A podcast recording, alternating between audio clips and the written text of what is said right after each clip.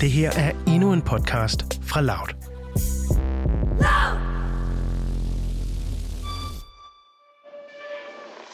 Sådan her ser det ud, når man får dødtrusler hver dag. Bliver smidt ud, hvor man bor. Og der er ikke nogen krisecenter, der kan tage en. Så nu er der frit valg til alle mennesker, der nærmere vil slå mig ihjel, kan man sige.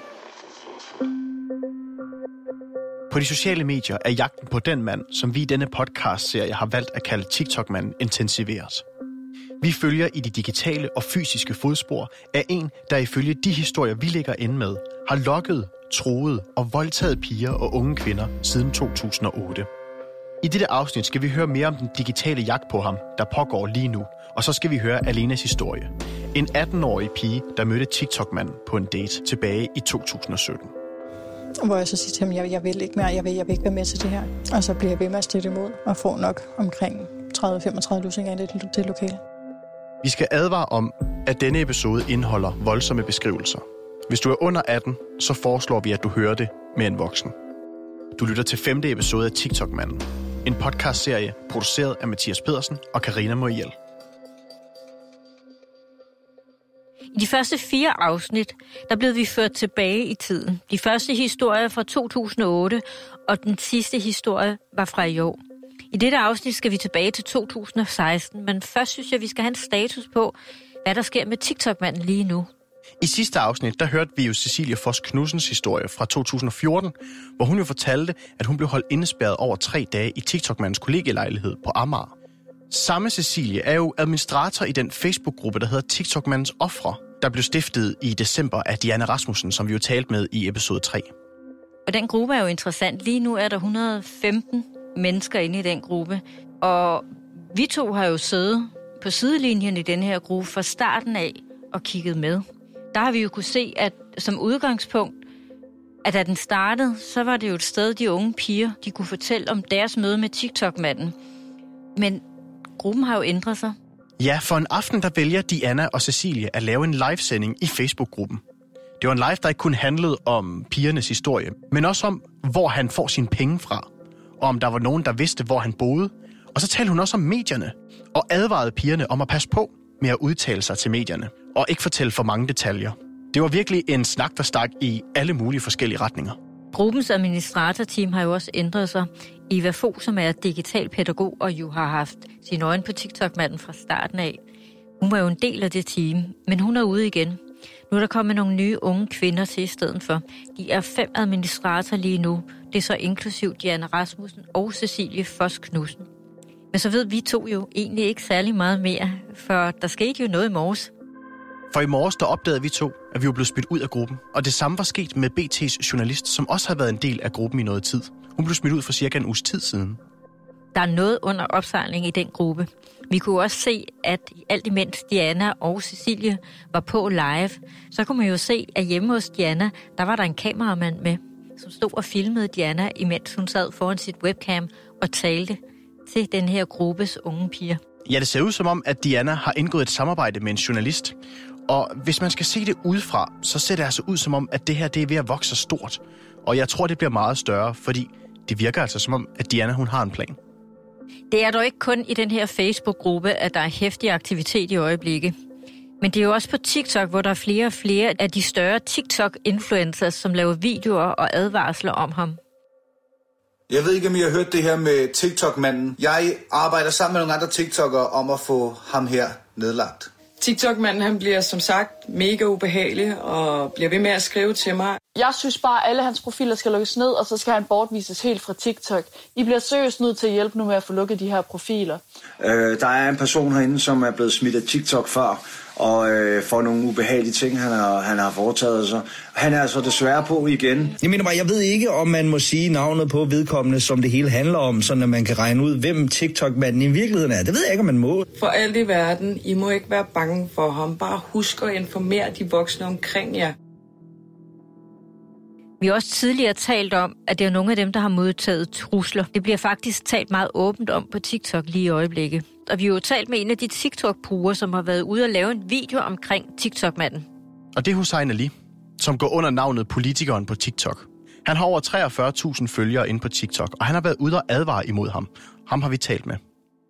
Jeg går så ud og, øh, og laver en video på TikTok, øh, og så tænkte jeg mig egentlig om, og så tænkte jeg, ved du hvad, det, øh, det skal han sgu ikke have lov til. Altså det, det, det skal han sgu ikke have lov til. Så ved jeg godt, at, at der ligesom er nogle forpligtelser i et retssamfund. Øh, men, men jeg mener jo helt bestemt, at når retssamfundet ikke griber ind, jamen, så bliver civilbefolkningen nødt til at gribe ind. Øhm, og selvføl- selvfølgelig er det ikke sådan med, med alting, men når det handler om pædofili, øh, en sexkrænker, øh, og sådan en som, så, som den her mand, jamen så, så, det er, altså, altså, så tager jeg bare ansvaret som blogger og influencer på de sociale medier, og jeg advarer folk mod den her mand. Det har været så voldsomt, at jeg efterfølgende har modtaget forskellige beskeder fra piger og drenge, der, der siger, at de er bange, ikke? Jeg havde en korrespondence med en 12-årig, som sagde til mig, at han havde skrevet til hende, og han havde troet hende psykisk, øh, og fortalt hende, at han havde haft nogle billeder af hende, og hun skulle sende flere. Øh, og så sendte hun flere, og, og den mand ville jo bare have mere og mere og mere. Hvad er dit formål med at gå ud og advare? Hvor vil du have, at det her ender? Den mand, han skal fanges, og det er hurtigst muligt, og jeg tager fat i politiet, og, og ser om jeg, altså jeg kender også kontakter, der arbejder i danske politi, og ser om, kan man gøre noget ved det her, pro, øh, ved det her problem. Så jeg har de her dage samlet det ind, jeg kan samle ind, og, øhm, og jeg tænker, altså, jeg tænker sgu at gå til politiet med det. Men jeg har i hvert fald hørt, at, øh, at folk er ude efter ham.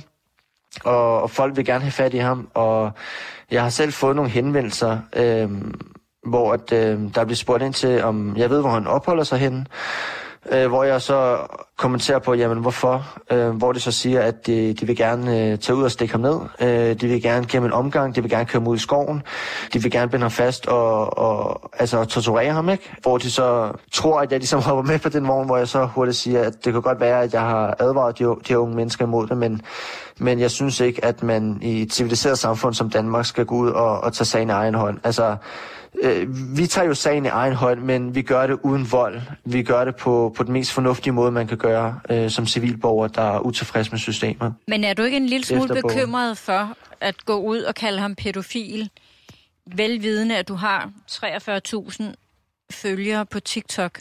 Er du ikke lidt bekymret for at blive en del af en jagt på ham?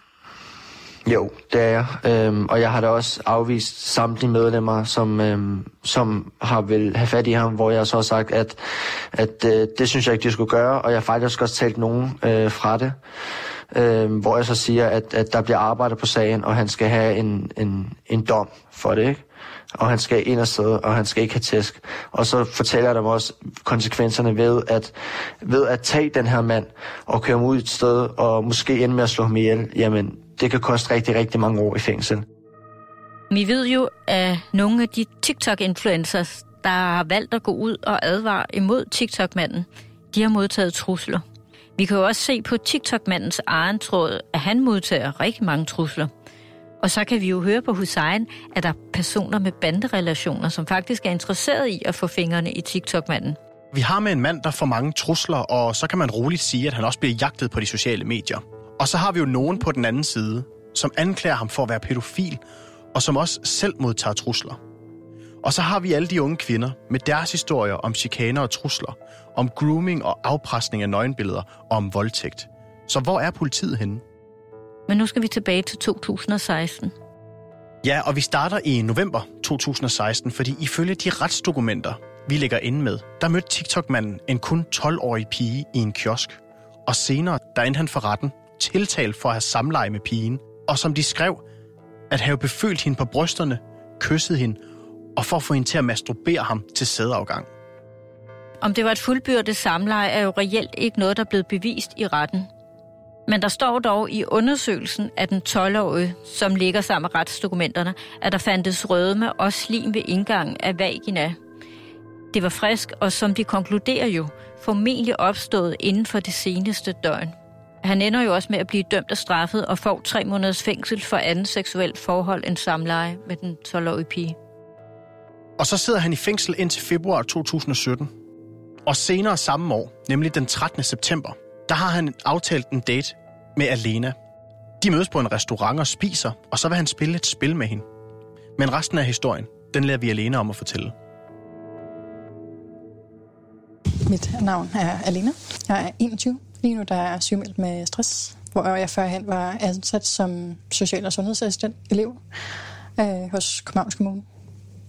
Jamen, det startede jo lidt med, at øh, jeg flytter fra Sønderjylland over til min far i start øh, sommer øh, 2017 som nu tilflytter. Jeg kender ikke nogen mennesker øh, overhovedet. Så for at måske at få nogle nye bekendtskaber, måske en kæreste, et eller andet, så downloader jeg Badoo og Tinder. Og så smider jeg så og han virker til at have rimelig godt styr på sit liv. Han har lejlighed og hus og kørekort og firma og lille barn på et år, tror jeg det var på det tidspunkt. Så jeg tænkte, det var en ret fornuftig mand. Og så snakker vi lidt frem og tilbage, og først lidt i telefon, og aftaler så at mødes over en middag et eller andet, hvor han henter mig. Så øhm, den 13 september 2017 henter han mig så på min adresse i Greve, og så øh, går min stedsøster med ned og kører en cigaret med mig, for ligesom at se, okay, hun, hun kommer godt afsted og sådan nogle ting, og kemien er der bare. Øh, han er sød, og der er ikke noget. Og så øh, kører vi jo ned til det her kinesiske spisested i Køge, og finder også et bord og bestiller noget mad og sådan ting. Og så efter, jeg tror det var, jeg kan ikke huske, om vi havde fået mad eller på, på det tidspunkt, men jeg kan bare huske, at da vi sad over for hinanden, så øh, skiftede han helt mimik i ansigtet. Og som om han, sådan, han det er lidt svært at forklare, men han skiftede helt øh, blik i øjnene. Og så siger jeg så, jamen, øh, vi skal lege en sygelej. Vi skal lege en rigtig sygelej. Du har ikke noget valg. Jeg har set din søster. Så hvis ikke du er Margaret og samarbejder, jamen så bliver hun den næste. Han går op i baren, eller i receptionen, og finder tre stykker papir og en kuglepen, og skriver en ting ud på hvert papir, og siger så til mig, øh, jamen, du skal trække en af de her stykker papir her, og hvor jeg har skrevet en ting på hver øh, papir. Og hvis ikke du trækker det, jamen, hvis du flygter, jamen, så fanger jeg dig bare. Så jeg vælger at samarbejde og trække det papir, der var i midten, hvor der stod øh, Svingerklub på. Derfra, der øh, tænker jeg mig så til at lave en profil, hvor jeg skal skrive mit CPR-nummer og skrive, hvor gammel jeg er og sådan nogle ting. På et andet tidspunkt, der skal jeg ikke flygte en eneste tanke. Fordi jeg tænker bare, jamen, så fanger han mig jo bare. Så jeg vælger samarbejde, hvor han så tvinger mig med ud i den her svingerklub. Der kunne jeg også have skrevet, skrevet på hjælp og det ene og det andet, men igen, jeg var pisse bange for ham. Han tvinger mig til at tage mit tøj af og kigger på mig, mens jeg gør det. Og sørger for, at min telefon, øh, jeg ikke har den i hånden eller et eller andet, så jeg kan kontakte nogen. Og så herfra, der går vi ind et, i receptionen, og så tager han mig ind i et rum, der ligner sådan lidt, der sagde massagerum. Jeg kan ikke helt huske, hvad der, hvad der helt præcis sker derinde. Øhm, men så bliver jeg taget derudfra og ind i et andet rum, hvor der sådan, det er rødt med, med sådan lys på, og så der er kæmpe glas vindue, så folk udefra kan se ind i rummet. Og her der tager han så, øh, hvor han så mig så bare øh, både vaginalt, analt og trakealt af, og siger så til mig, mens han har hånden om min hals, at øh, for hver gang jeg siger nej eller strider imod, så får jeg en lussing. Hvor jeg så siger til ham, jeg, jeg vil ikke mere, jeg vil, jeg vil ikke være med til det her. Og så bliver jeg ved med at stride imod, og får nok omkring 30-35 lussinger i det, det lokale. Og så tager han mig så op i, ovenpå, i sådan en rum, der ligner sådan en fængselscelle, hvor han også tager kvælersag på mig og voldtager mig analt og slår mig flere gange og niver mig øh, flere, flere steder på kroppen, på brysterne, øh, mellem benene. Jeg tager hårdt fat i min håndled. Og så, øh, da vi lidt er færdige, jeg har ikke nogen fornemmelse af, hvor lang tid det har, vi har brugt derinde. Men jeg tror, om det er omkring 3-4 timer, hvor jeg er blevet slået rundt i diverse lokaler og bare nærmest militært banket.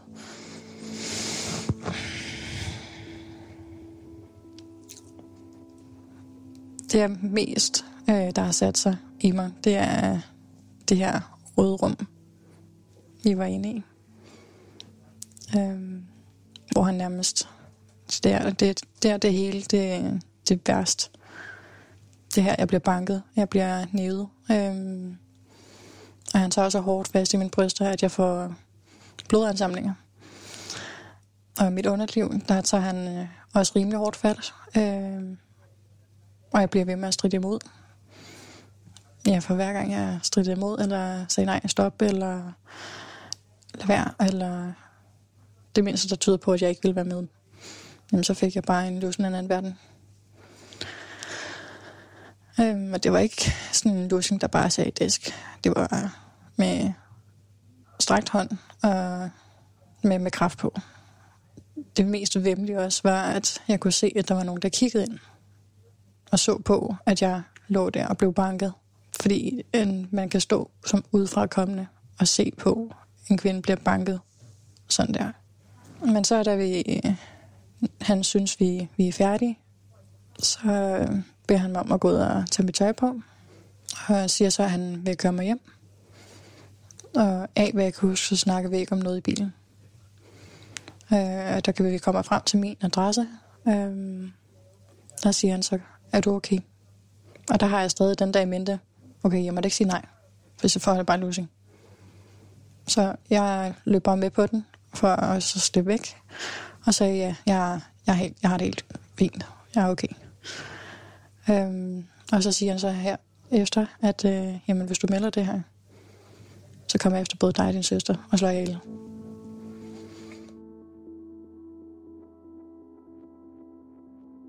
Og så er den eneste, der vågen, det er min stedsøster.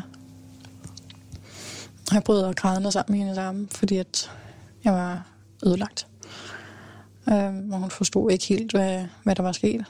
Hvor jeg så forklarede hende, at, øh, at jeg havde været både banket, voldtaget. Øh, som man også kunne se, jeg havde røde hænder på min begge sider min, min kinder. Øh, og store blodansamlinger på min hals. Og da jeg også øh, tager mig tøj af, der er jeg både gul, blå, lilla på både bryster og øh, mellem benene. Og hun opfordrer mig til at nærmest at gå ind og vække min far, men øh, jeg vælger at lade være. Men beslutter sig for at fortælle min far det dagen efter. Og min far tager det rigtig, rigtig, rigtig godt. Han er øh, meget støttende. Man bliver rigtig, rigtig ked af det på, at jeg har været igennem det. Og får dem også til at melde det, men øh, vælger at respektere mit valg om at ikke at gøre det, for jeg er stadig bange. Og så øh, den 15. september, der skulle jeg til 13 års fødselsdag hos min bror over i Jylland, hvor jeg så fortæller min mor, hvad der er sket. Og hun øh, så imod min vilje ringer til politiet og anmelder det. Vi har modtaget en rapport fra Lena, som hun fik lavet på Rigshospitalets gynækologiske akutmodtagelse den 15. september kl. 21.30. Vi har også modtaget det afslag, hun fik fra politiet den 2. oktober, hvor de vælger at lægge sagen ned mod TikTok-manden. De mener, at der ikke kan føres bevis på, at sigtet er skyldig. Jamen, der har jeg både fået Marit, øhm, lider hver, næsten hver nat øh, af, af Marit, øh, flashbacks, øhm, og øh, har svært ved at stole på folk og lukke dem ind. Øhm, Når, og i dag er jeg jo sygemeldt med stress af nok samme grund. Øhm, fordi at det, min krop husker øhm, skræmmende ret godt. Øhm, så hvis der er nogen, der, der rører mig et bestemt sted, så får jeg angst. Både Cecilie, som vi hørte i afsnit 4, der boede på en døgninstitution, og Alena selv, påpeger, at de var sårbare unge piger, og at det kan være grunden til, at TikTok-manden udvalgte dem. Det er øh, på det tidspunkt, hvor at, øh, jeg kom i kontakt øhm, der er jeg nok en lidt sårbar pige, øh, fordi jeg har haft en lidt barsk opvækst, samtidig at øh, jeg nok var et misbrug. Så jeg var meget øh, måske modtagelig overfor ham. Øh, så det er som om, at hans målgruppe, det er de her sårbare, øh, unge piger. Og det, det, det, det er lidt som om, han, han fanger færden af det. Vi har forsøgt at forholde TikTok-manden de anklager, som Alena retter mod ham. Men han har ikke ønsket at medvirke, men på sin egen TikTok-platform, der har han selv været ude og kommentere de anklager, som Alena har rettet imod ham. Jeg fortæller hende så, hvad der kunne være, og hun vidste jo godt, hvad det var. Hun var lidt nervøs, og bla bla bla, og alle de ting der. Der er ikke nogen, der bliver holdt fast, eller noget som helst. Vi går med det samme. Øh, vi har sex, det har vi, og jeg spørger hende op til flere gange, er du betrygt det her? Fordi hvis det er, så går vi bare i et rum, hvor man er alene, hvor der ikke er andre mennesker, der kan kigge på os. Og det siger hun, det er hun, og vi har sex, og vi har hård sex. Vi har, altså, vi har sex både som kvinder tager sex, øh, vi har øh, slå øh, på ballerne, vi har lidt, altså, du ved, hvor besvimer lidt hen, hvor vi kommer til sig selv igen, og, og vi har anal, vi har alle de her ting her. Øhm, men hun forklarer jo så i historien, at det var voldtægt. Hun har til hver en tid kunne sige nej, eller kunne flygte, eller kunne gå op og sige noget til bardamen, imens jeg var på toilettet, eller mens jeg var i bad for at vaske mig. Men det havde hun ikke gjort. Jeg ved ikke, hvad jeg mere skal sige på den her video her, øh, udover at jeg er rigtig ked af det, at dig, som du godt ved, hvem er, at du har følt dig voldt, øh, du har følt det som en voldtægt. Det gjorde du altså bare ikke den aften. Vi viser alene den video, som TikTok-manden lægger op, hvor han fortæller sin del af historien. Der har ikke været noget som helst på den aften, der har været behageligt. Han tvang mig til at sige, at jeg var okay. Fordi hvis det ikke havde været en voldtægt, så havde han respekteret et nej. Allerede fra første dag i restauranten, hvor jeg havde sagt, nej, jeg vil ikke være med til det her. Da vi første gang talte med Alena og hørte hendes historie, der fortalte hun, at det var hendes opfattelse, at politiet havde fortalt hende, at der var kameraer indenfor i swingerklubben. Hun virkede derfor en smule overrasket, da vi to efter at have talt med swingerklubben, kunne fortælle hende, at det var der jo ikke. Der er kamera ude i gården, og så er der kamera ude foran. Noget, der jo i den grad giver mening, da jeg jo har svært ved at forestille mig, at brugerne af en swingerklub er interesseret i at blive filmet. At der var kamera indenfor, er jo også noget, TikTok-manden selv fortalte i en video som et argument for, at det jo ikke kunne være sket, da der så ville ligge optagelser af voldtægten. Alena, hun har også sendt os politiets afslag på hendes sag. Og de skriver, at de har lagt vægt på, at vidner har forklaret, at de i forbindelse med Alena og mandens besøg i swingerklubben havde talt med hende, og at de på ingen måde havde indtryk af, at hende og mandens seksuelle forhold var ufrivilligt. Ligesom at de også har lagt vægt på, at Alena har forklaret, at hun sagde til manden, at hun var okay, når han spurgte hende. Ifølge Alena havde han jo sagt til hende, at hver gang hun sagde nej, så ville han slå hende. Derudover har han jo også truet hende med, at han ville gå efter hendes søster. Så det var Alenas forklaring på, hvorfor hun ikke har reageret. 2017 er jo virkelig et voldsomt år for TikTok-manden. Fordi han når kun lige ud af fængsel i februar måned, og i september måned samme år, der ender han jo ud i en ny politianmeldelse. Og den her gang, så er det for fuldbyrdet og en meget voldelig voldtægt, og han bliver ikke tiltalt eller dømt. Men så går der jo ikke mange måneder før, at han igen er i politiets søgelys.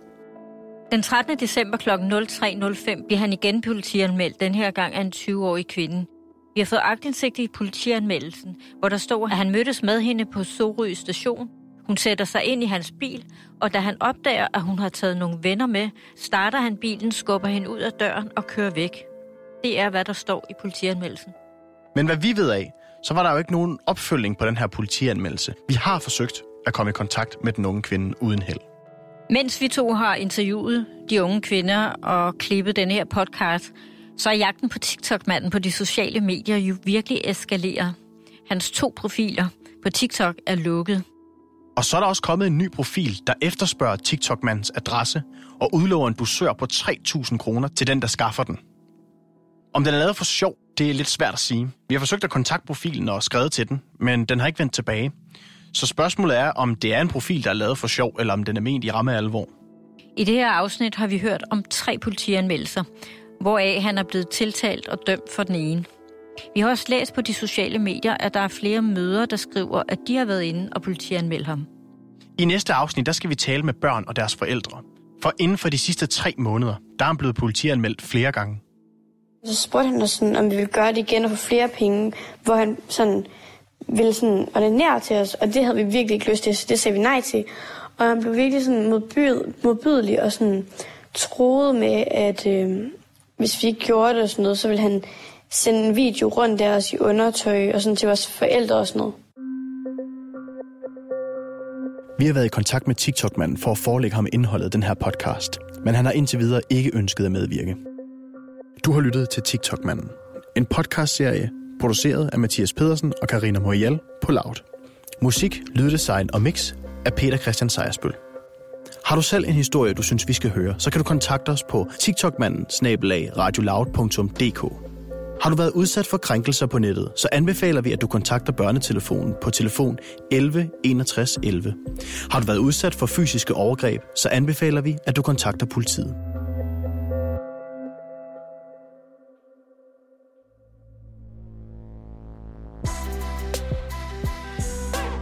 Det her var endnu en podcast fra Loud. Hvis du kunne lide den her podcast, så vil du måske også kunne lide denne her. Det der med, at vi blev overvåget og forsøgt infiltreret, og man forsøgte at få nogle af os til mod god betaling og hotelophold i udlandet og afsløre øh, ting og sager om organisationen. Det vidste jeg fra det øjeblik, jeg meldte mig ind. Hvordan føles det at blive overvåget? Af en infiltrationsagent gennem telefonaflytning eller nogen af alle de andre redskaber, efterretningstjenesterne har til rådighed? I podcastserien Vi er overvåget taler jeg med dem, der har oplevet overvågningen på egen krop, og dem, der ved, hvordan det gik til, at staten fik øjne og ører at udspionere os alle sammen med. Det var en totalt vild oplevelse at høre det. Jeg siger, gud, de lytter faktisk. Det er, som, det er sandhed, da de lytter til os. Og her er en bevis ind i retten, da de lytter til folk, der laver lovlige demonstrationer. Gennem FE-skandalen ved vi nu, at Forsvarets efterretningstjeneste har blotlagt Danmarks vitale informationsblodåre for amerikanske NSA, der suger data om danskerne til syglederne efter for godt befindende. Overvågning er magt, øh, og det er det i, i, i, i forholdet mellem borgere og stater, det er det i forholdet mellem stater. Øh, og det synes jeg, var en, det synes jeg er en ekstremt vigtig pointe at forstå. At personer og grupper, der vil begå kriminalitet, bliver overvåget, er ikke så kontroversielt. Men at lovlige demonstranter og aktivistisk arbejde og helt almindelige mennesker som mig og dig, der lytter til det her lige nu, også bliver overvåget af staten, er mere tankevækkende. Lige som udgangspunkt, hvis man får fat i noget fysisk, så er man ligesom game over. Lyt med til Vi er overvåget. En podcastserie i seks dele lander snart i din podcast-app. Find den på loud.land eller en podcast-app nær dig. Loud!